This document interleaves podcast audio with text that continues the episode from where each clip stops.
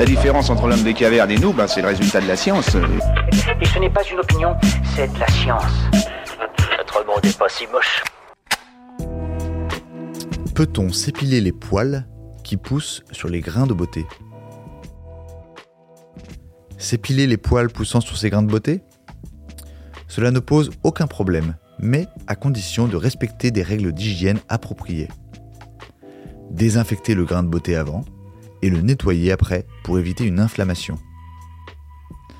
Le naevus, nom scientifique du grain de beauté, est le résultat d'une petite mutation génétique constituée de diverses cellules de la peau.